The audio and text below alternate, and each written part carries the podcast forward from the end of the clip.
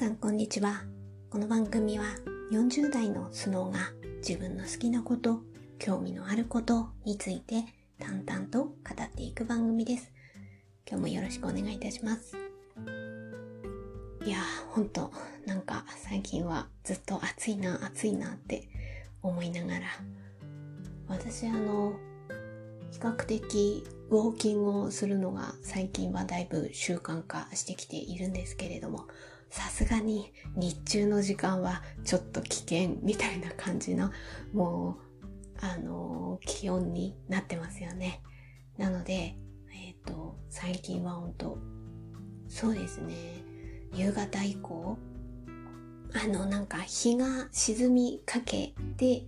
で、沈んで、で、そこまで真っ暗まではいかないぐらいな、あの絶妙な時間帯が一番なんかこう暗くなってからだとちょっと怖かったりもするしだけど日があのまだこうカンカン照りの時はちょっと危険だしみたいな感じで。で今日もそうですね。今夕方に収録をしてるんですけど、まあ、まだ今の時間だとちょっと日があるので、えー、この収録を撮ってでちょっとまあいろいろ 家のことやってそしたらあの日がね徐々に沈んでくる頃にちょっと行こうかななんて思っていたところです。えっ、ー、と、連日ちょっとお伝えさせていただいていた、まず最初に私が応援しているクラウドファンディングのあの状況についてお話しさせていただきたいと思います。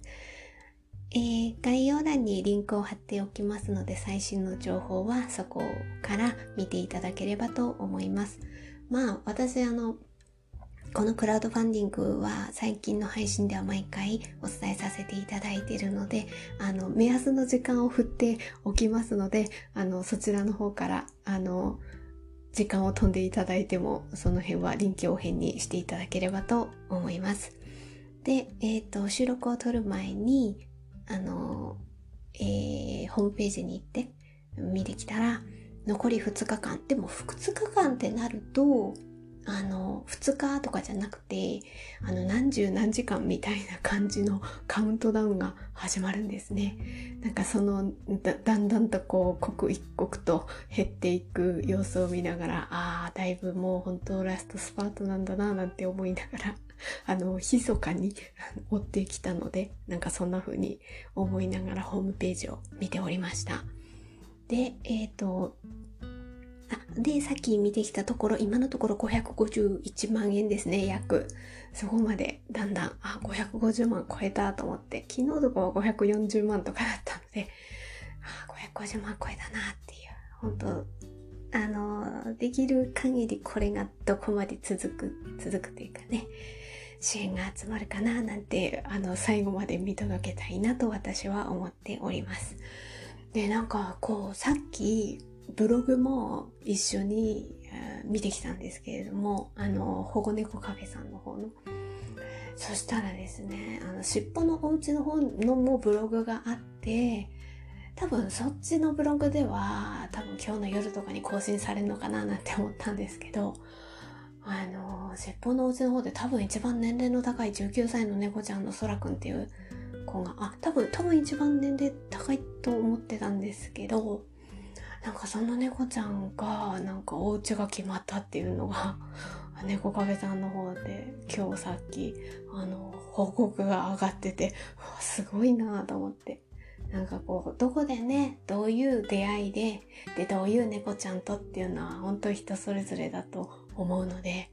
ああそういうのにつながるんだなっていうのがなんかすごいなって思いながらブログを読ませてあの読ませてもらってました。何年も何年もいる猫ちゃんもいるし、2年とか、ね、年単位でいる猫ちゃんもいるし、で、うちの猫ちゃんは、あの、そこの保護カフェから、あの、うちに来たっていう感じなんですけど、うちの猫の場合は、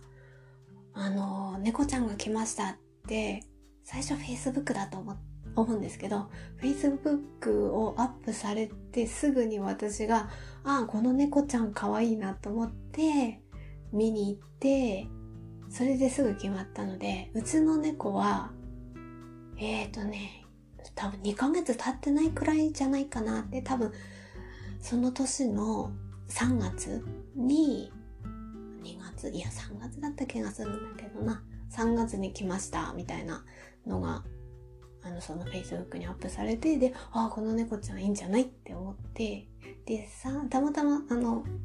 まあ前もどこかの配信で私うちの猫が来るまでの経緯はお話しさせてもらってるんですけど なんか流れでちょっとちょっとだけ話させていただくと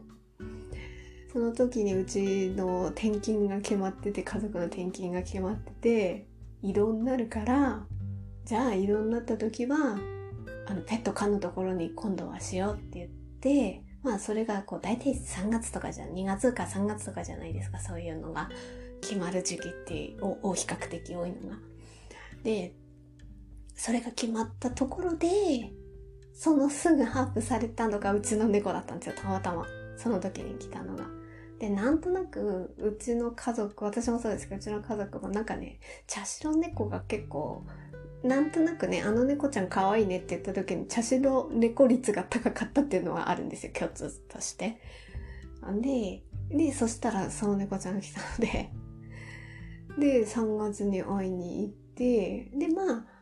うちのその引っ越しもあったし、あとは、こう、こっちに保護猫カフェに来て、なんかこう、あの、えっ、ー、と、虚勢手術っていうのかな？あれの予定も組まれてたので、まあそういうのも重なって、えっ、ー、と、もうその3月の時点で手は挙げてたんだけれども、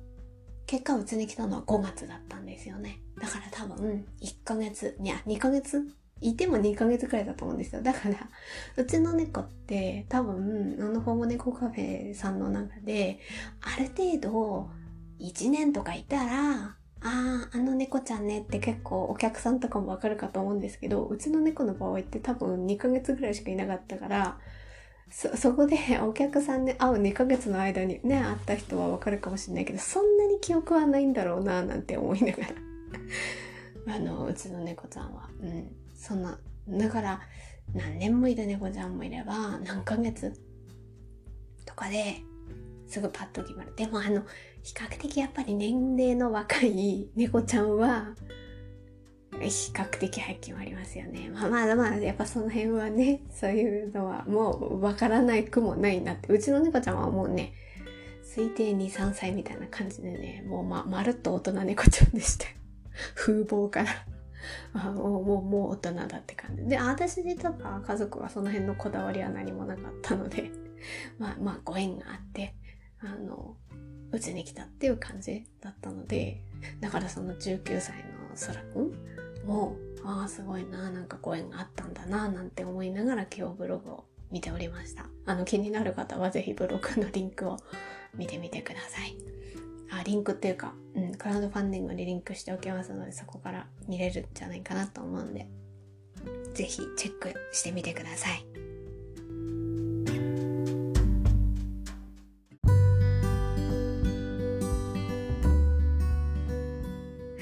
じゃあ今日はですね、何の話をしようかなと思ったんですけど、まず一つは、シャトレーゼについて話そうかなと思って。シャトレーゼってお店ご存知ですか？私なんかシャトレーゼはこれこれこうですって、あの、これ解説するわけじゃなくって、最近シャトレーゼ行ってますっていう話をただしたかったっていうだけなんですよ。でもなんか、えっ、ー、と、なんかのテレビで、ちょっと番組名とかは忘れちゃったんですけど、シャトレーゼの達人みたいな人がテレビに映っててなんかこんなに買ってますみたいなテレビを見たんですよね。でそれでなんか印象に残ったでもだからテレビって結構やっぱりまだまだ影響力あるなとか でこうなんかこう影響されてる私がいるっていうのがあってでもうシャトレーゼはもうここに引っ越してきた時からなんか近くにああのお店なんだろうって。私シャトレーゼってもともと知らなかったんですよ。でここに引っ越してきてでまあ近くになんかあここでご飯食べれそうだねとかあここで買い物とかスーパーとかここ近くていいよねとか見るじゃないですか。あの中でこのお店なんだろう雑貨屋さんかなみたいななんかギフトショップかなとかなんかそんな風にあの外からちょっとよくわかんなかった時は見えててそしたらあのお菓子とかケーキとかアイスとか売ってるお店だっていうのが後から分かってであこんなにこうなんだろう全全多分全国じゃないですかね。いろいろあるんだっていうのを知ってで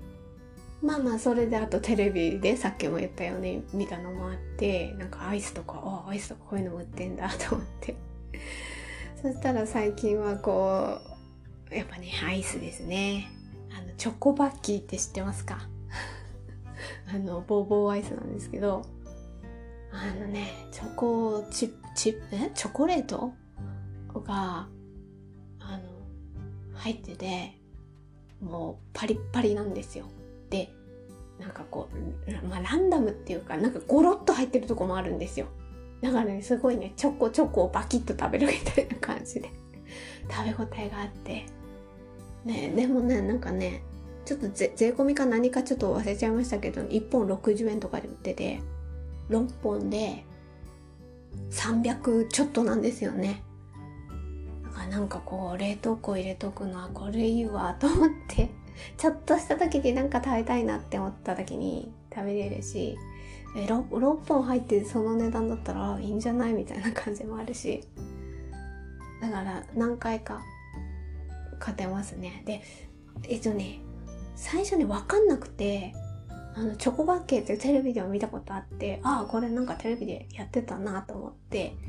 で売ってるところのあのアイスのこう入れ物のケースあるじゃないですか。あそこにもテレビで紹介されましたみたいな感じで 映っててあそうそう私これ見たと思って。でこう最初見た時ってなんかミント味もあるんですよね。チョコミントっていうのかな。であでも、まあ、ミントミントじゃなくて普通の買おうと思って最初買ったらそれってチョコレート味の方だったんですよ。えっ、ー、とチョコレートがベースになってでるやつとあとミントベースのやつとあとバニラベースがあるんですよね。私最初分かんなくてチョコベースを買ってで次行った時にバニラベースのがあるっていうのが分かってあバニラあバニラ買おうと思って。次バニラ買って。であ好みとしてはバニラの方が好みでした。でもなんかチョコ感を味わいたい人はあのチョコベースのを買ってもいいんじゃないかなっては思いました。で私はこう買う時はバニラベースのをその後は継続して買うようにしてるんですけど。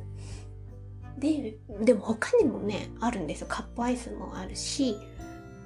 あとねえー、なんかシャーベット系の棒アイスもあるしねうちあうちっていうか近いんですよ。うちの裏みたいな感じなんですよ。シャトレーゼが。だからすごいラッキーだなと思って。でね行くとあそれまでねなんかあのお客お客様あちょっとした手土産のおかずとかも買ったことはあったんですけどなんか暑くなってきたからやっぱアイスいいなと思って最近買い始めたんですけどあのね、カゴが普通のカゴと、あと保冷バッグもあるんですよね。で、保冷バッグに、あの、入れて、あの、あアイスとか、あの、シャーベット系の買う人はね。で、あの、レジまで行って並んだりとかするじゃないですか。お店の中冷えてますけど、普通のデザート系だったらいいですけど、やっぱこう、アイス系を買うってなると、ちょっとレジで並んだりとかするから、あの、普通のカゴと、あと保冷バッグもあってあのアイスの方はこちらからどうぞみたいな感じなので私は保冷バッグに入れて でレジに並んで保冷バッグごと出してみたいな感じでそこであの会計してもらってで私はあ自分のその夏のななんて言うんですかあの保冷バッグととあれあれあれなんですか？あの冷たいの。保冷剤か。保冷剤うちから持ってってもうそのバッグ持ってってで買ったらそこの自分のにこう入れて冷やして。でも全然本当裏ぐらいな感じなんですけど今やっぱ暑いのでね。その間でもちょっとちゃんと冷やして持って帰りたいからあのシャトレーゼ行く時はあよしシャトレーゼ行くぞみたいな感じで保冷剤を持って行くようにしてます。それで買ってでで昨日なんですけどあの、さっき一番最初にも言った通り、最近こう、ウォーキングをするときに夕方行ったりとかして、昨日は結構、その中でも比較的歩いて、だいたいですね、平均40分か45分ぐらい歩いてるんですけど、昨日はもうちょっと頑張って歩いて、1時間10分とか？あでも途中であのちょこっと買い物して帰ったんでそれも含まれてるんですけどでもとにかく1時間くらいは歩いたんですよ。だからねいつもよりちょっとね長めに歩いてあ今日なんか結構歩いたなみたいな感じであってであのちょっとアイスが切れてたので あやっぱシャトレーゼのアイス食べたいなと思ってチョコバッキーか私いつもチョコバッキー買ってたので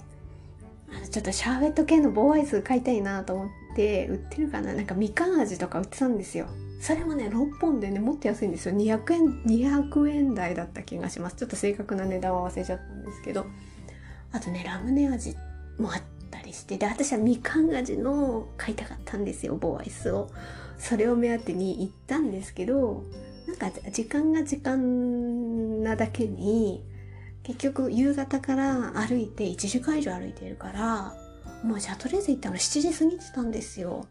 そしたらねあのこうアイアイスのこうあるじゃないですか。あの冷えてる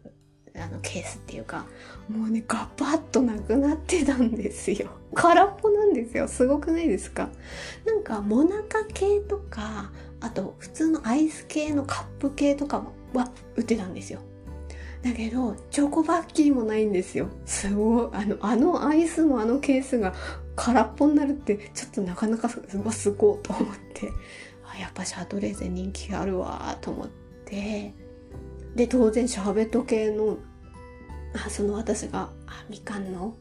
食べたいな、食べてみたいな、かちょっと買ったことなかったので、せっかく保冷剤を持って行ったんですけど、なくって。で、まあ、ある中で、シャーベット系に近いあのかき氷かき氷っていうかかき氷でもないんですよ。フロートだ。コーヒーフロートだ。のカップのアイスを買ってじゃあ今回はこれにしようと思って4個で4個でいくらだったかな？多分200円か300円か多分そんぐらいだと思うんですけど4個入りのカップアイスを買って帰ってきました。だけどやっぱりオレンジのオレンジじゃないやみかんの方がちょっと食べたいので、まあ、この次、うん、多分早い時間とかだったらねやっぱりこう補充されてるので あると思うんでこの次はちょっと早い時間を狙って是非まあみかんかチョコバッキーかのどっちかを買いたいと思いますもう今の時期はね、うん、ちょうどいいですね。うん何個か入りのが、あの、冷凍庫にあると、ね、ちょっとした時に食べれるので、なんか自分もちょっと満足みたいな感じがありますので、なんかとてもおすすめです。あとにかくチョコバッキーは間違いないです。あの、あのなんていうか、そんなにね、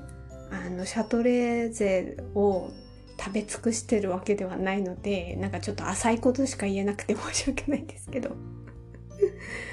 はい。あの、ちょっとシャトレーゼのアイスに今ちょっとハマってるというかね、比較的こう買うことが多かったので、ちょっとお話しさせていただきました。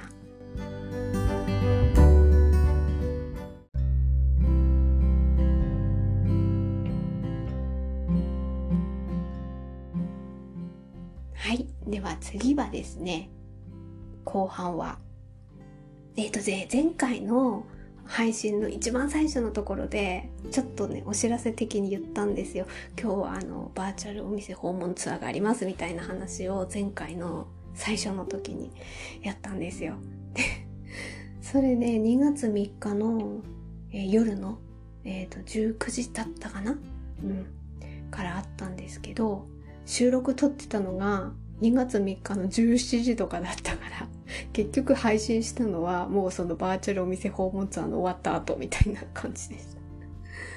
でもあのお店訪問ツアー自体は私は楽しみにしてたのでちょっとリアルタイムで見たいなと思っていろいろやることを終わらせてあの19時にあたぼうさんのインスタライブからやっているのであのそこではいあの2店舗見させていただきました。え、ー、と、まあ、このバーチャルお店訪問ツアーはアタポーさんのインスタライブからやっていて毎回文房具店を2店舗紹介している。まあ紹介してるというかあのあれできるじゃないですか。コラボ配信ができるじゃないですか。なのでそのお店の人とつないでで、入り口からあのこんなお店ですみたいな感じを見せてもらってあのこういうのが売ってますっていう感じをお話してもらってであのその中には通信販売をされてる人もあお店もあるのであのこれも通販から買えますみたいな感じとか説明を聞いて気になる人はすぐそこからも買えるし、まあ、そうじゃなかったとしてもあの今はこういうご時世なところはあるけれどもまあそれがねあの情勢が変わっていって何かあこのお店あそういえばあの時にインスタライブでやってたなみたいなことが残ればあの何か実際にちょっと行ってみようみたいな感じになったりとかまあそういうきっかけにもなりますよね。私はなんかそういうきっかけをもらってよかったなっていうふうには思いながらあの聞かせていただいていてで今日はあのその2回あ違う。3回目なんですよね。2月えっ、ー、と、えー、8月3日だ。8月3日にあったのはえっ、ー、と3回目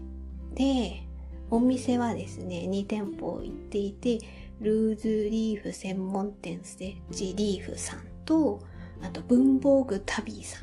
んの2店舗に行ってました。で聞かせてもらってああ楽しかったみたいな感じで。なんか私としては知らないお店を知れるきっかけにもなったしあとはそういうお店の雰囲気とかあとそのお店の方の雰囲気とかなんかそういうお店の方が独自でインスタライブなり動画なりアップしたりとかお店それぞれにもインスタグラムがあって私確かこうフォローしたりとか時々チェックチェックっていうか流れてきたりするじゃないですかフォローしてるとそういうので見てるかなぐらいな感じの認識だったんですよでだけどなんかお店までそういうホームページとか見るとかそういうところはなかったのでお店の方も商品の紹介とかでアップしてますけど、それってやっぱりこう机の上のことじゃないですか。その写真の部分で見えるっていうのは。でもこう、お店、バーチャルお店訪問ツアーだと、そのお店の方とアタボーさんとの会話とか、まあそういうので商品とお店全体の雰囲気とっていうのがこう、もっとこう、なんていうか、幅広く、うん、で印象に残るんですよね。そっちの方がね、やっぱり。こう会話をしてる。お店の人がどこでインスタライブをする場合もあるけれども、そこってやっぱりこう机の上みたいな感じで。でももちろんそれはそれでいいんですけどね。うん、この商品を紹介するっていう意味ではそれはそれでいいんですけど、違う見せ方として、なんかこう、もうちょっとこう、立体的に、お店自体が立体的に見えてくるっていうのが、私はそういうのがいいなと思ってるので、あの、毎回楽しみに見させていただいてて。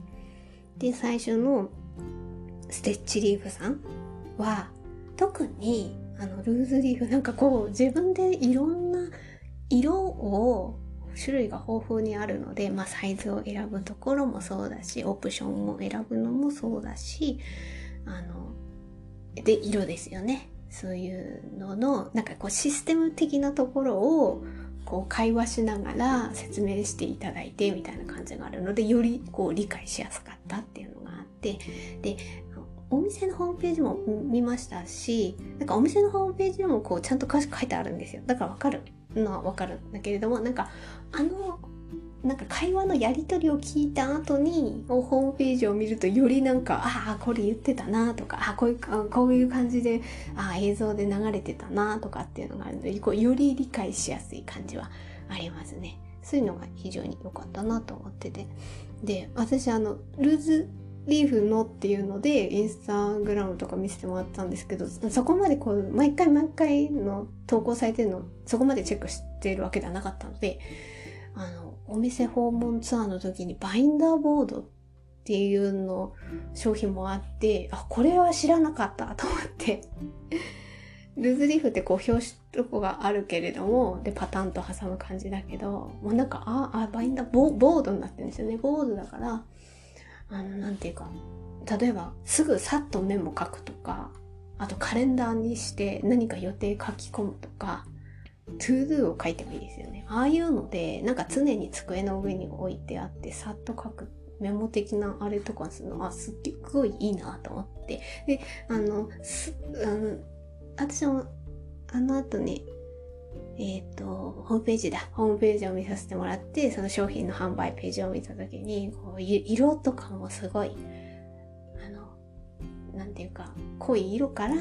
こう淡いパステル系の淡い色までいろいろあってあとこう隅のところの金具の色とかもシルバーとかゴールドとかっていうのも選べるんだなとかっていうのを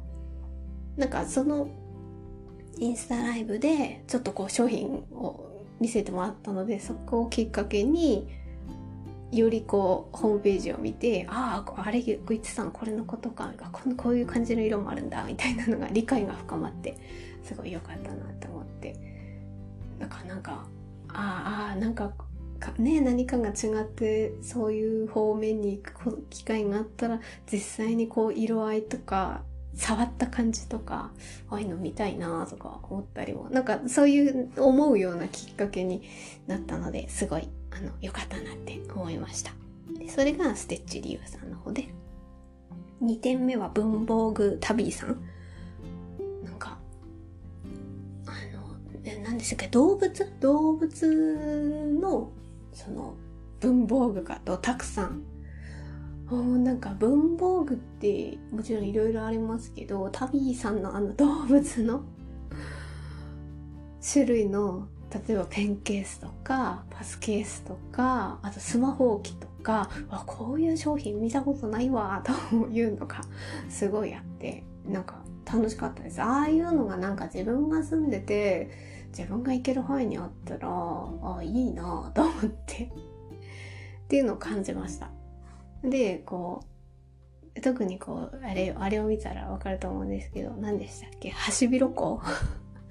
だいぶハシビロコウが印象残るかと思いますよ。あのインスタライブを見た人は。で私はねあのメモパッドもいいなって思いました。えっ、ー、と何でしたっけ？グリーンフラッシュさんでしたっけ？その名前、名前がもし間違ってたら申し訳ないんですけど、あのメモパッドは確かに私もうちの近くにある、行ける範囲にあるこう雑貨屋さんで何種類か見たことあるんですよね。だから、ああいう商品があるのは知ってたんですけど、なんかオリジナルで、タビーさんのオリジナルのみたいなのがあって、ああ、ああ、ああいうのいいなって思って。わあ、いける範囲にあったらもう絶対買いに、買うわ、これ、と思いました。なんか猫ちゃん、実際飼ってる猫ちゃんと、のイラストが書いてある、あのメモパッドなんですよね。かそういうのいいですよね。なんかお店自体もすごいハンハンカチ、タオル、ティッシュケースとかっていうのいろいろあるんだけどそのデザインがすごいこう動物のこう楽しい感じのデザインのものがたくさんあったのでこうお店をぐるっと見るだけでもああ楽しいんだろうなっていうのがちょっと伝わってくるようなあのお店でした。それで、えっ、ー、と、このバーチャルお店訪問ツアーは次回もなんか決まったっていう風に最後の方で言っていて、次回は9月4日の9時からだそうです。お店は、あたぼうさんの、あたぼうさんのっていうか、あの、はい、言ってましたので、見てみてください。すっごい超超超有名店ですから でもこう、お店、あ、でもっていうか、お店自体でももう、すんごいインスタライブとかやってますよね。なんか。万年筆とかね。いや万年筆をあインクとかやってんのかな？なんか万年筆を紹介してるのすごいやってらしたななんて私のあの記憶ではあるんですけれども。でもなんかこうやって訪問ツアーとして映すとまだこうお店の人があの、いつもやってるインスタライブとはまず違った雰囲気が見えたりするんで、そういうとこもいいんですよね。そういうところでこうな何かしらこう会話の中から見えてくるものがあったりとかしますので、私全然そこの土地勘ないので、なんかどういうとこにお店あるんだろうみたいなね、入り口からね、見せてほしいななんていやもうそこ、そこに行けるあれの人たちはもうね、もう、もう知ってるよみたいな感じでしょうけれども、みんながみんなそうではないですからね、私はちょっとなかなかね、行ける距離ではないので、ちょっと全然土地柄がわからないので、そういうところもだってお店のインスタライブだったらそういうとこ見せない、見せないっていうか、ないじゃないですか。あの机の上に万年筆が並んでる、あ、まあ、机の上っていうか、ね、並んでるなり店員さんが見せてくれて、その万年筆を写して商品を見せてくれるみたいな。まあ、大体そうじゃないですか。やっぱり文房具店のっていうのはやっぱ商品を売ることのあれですからね。でもなんか、お店訪問ツアーってなると、そのお店自体をこう見せてくれたりとかあるんで、そういうなんかちょっと違った感じで見えるんじゃないかなって思うんで、あちょっと9時からなんですよね。なんかリアルタイムでね、まだちょっと時間があるのでどうかなってところはあるんですけれども、あの、できる限り見れる時はリアルタイムで見たいななんて思っております。はい。えっ、ー、と、今日はですね、えー、まずはシャトレーゼですね。シャトレーゼの最近これ買ってますっていう話と、あとは後半は、うんこの前3回目のバーチャルお店訪問ツアーの感想をあのお話しさせていただきました。はい、えーと、長々と聞いていただいてありがとうございました。また次回もよろしくお願いいたします。はい、ありがとうございました。